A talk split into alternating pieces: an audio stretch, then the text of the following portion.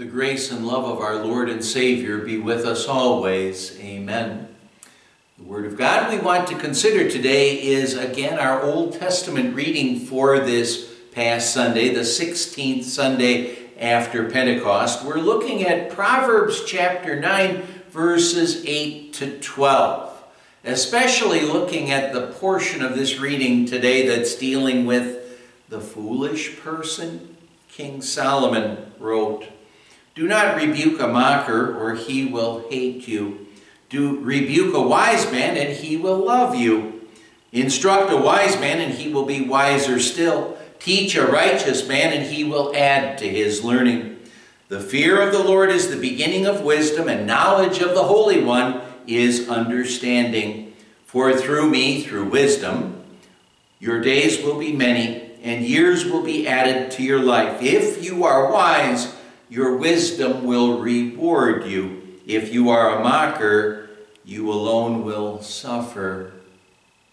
My dear friends in Christ,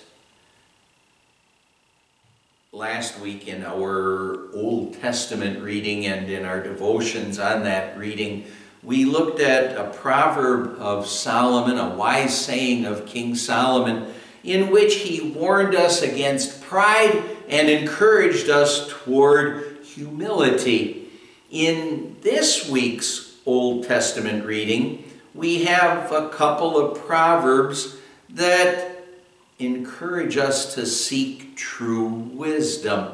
And actually, if you think about it, these proverbs dealing with a warning against pride and toward humility and, and to seek true wisdom, those proverbs are really very, very similar because all of them are saying, Be humble, be humble. That's because as we seek true wisdom, as we believers would seek true wisdom, we're humbling ourselves by confessing that we don't know everything and that we do need God and His help and his plan of salvation, knowledge of his plan of salvation to be truly wise. Today, as I said, we're focusing on the foolish person as we look at these verses. Solomon said, Do not rebuke a mocker, or he will hate you. By a mocker, what Solomon is really referring to is someone who thinks he is really smart, that he's always right. A person isn't afraid to let us know how smart he thinks he is. Actually, such a person is the foolish person, as you look at what Solomon says here, because any really wise person knows that he is not infallible. He knows that he makes mistakes. If someone is a fool, however, if he has such a high opinion of himself, well, Solomon is letting us know how futile it is for us to try to correct such a person if to correct someone who would be a fool like that. And unfortunately, when we think about it, in our own lives, we've all played the part of a fool at times, thinking we know more than we do. And there are also those times when we played the part of a fool by trying to correct someone is who is a fool. And we've all been the fool because sometimes our sinful pride just doesn't let us see that we don't know it all, that we're not always correct. And we've all tried at times to correct a fool, which really is just as foolish as being a fool, and perhaps it's even more foolish to try to correct a fool, as, as Solomon is saying here, because then we're trying to help someone who has absolutely refused our help. Solomon said, If you are a mocker, that is a fool, you alone will suffer. And how often haven't our own foolish actions brought us all kinds of trouble in our lives. That's why we need to keep on praying, Lord, keep on giving us true wisdom.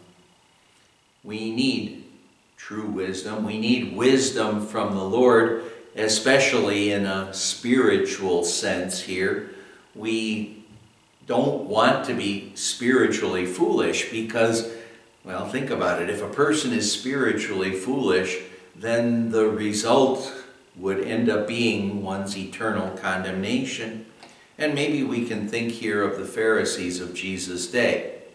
They thought they were so smart. They thought they knew it all. They thought that they were basically perfect and better than everyone else. And what they wanted when Jesus came is they wanted someone who would commend them for being right up there next to God, is really what they were kind of thinking. But Jesus couldn't do that. He couldn't commend them and say, You're doing a great job of earning your way to heaven because they were sinners. They weren't perfect. They weren't better than everyone else. He knew that they were foolishly trying to gain heaven by their works, by trying to be good enough to be acceptable by God. So so, what Jesus did is Jesus warned his followers to watch out for the Pharisees so that the Pharisees' foolishness wouldn't lead them astray. One thing that we can notice in Jesus dealing with the Pharisees is that what Jesus didn't really do is he never really went out of his way after them to try to rebuke them because they weren't his followers. The ones that Jesus especially shared his word with, those were people who wanted to listen to him. Those were people who were troubled by their sins. That's the kind of people that Jesus reached out for. He didn't try to force his message on anyone who didn't want to listen he mainly dealt with those people who saw their lost condition, who saw that they had a problem, people who wanted to listen to him, to hear him. And he was always looking for those people who wanted to listen to him. Oh, may God help us. May God help us so that we don't ever claim to be so wise that we don't need to regularly and often and faithfully, repeatedly hear what Christ has to say to us in His Word. If we ever thought that we were so smart and so God, so good in God's eyes, then we really would be the foolish person.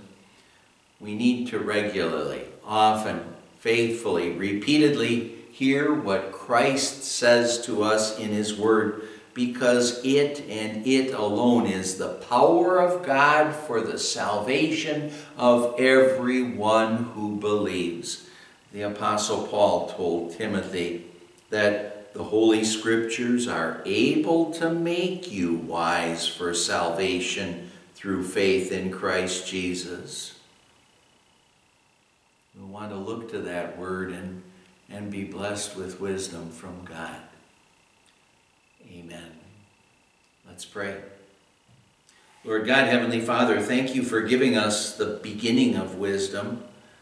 Through your word and sacraments, help us always to know you better, to know your plan of salvation better, to know your love for us better. We pray in Jesus' name. Amen. And the grace of our Lord Jesus Christ and the love of God the Father and the fellowship of the Holy Spirit be with you always.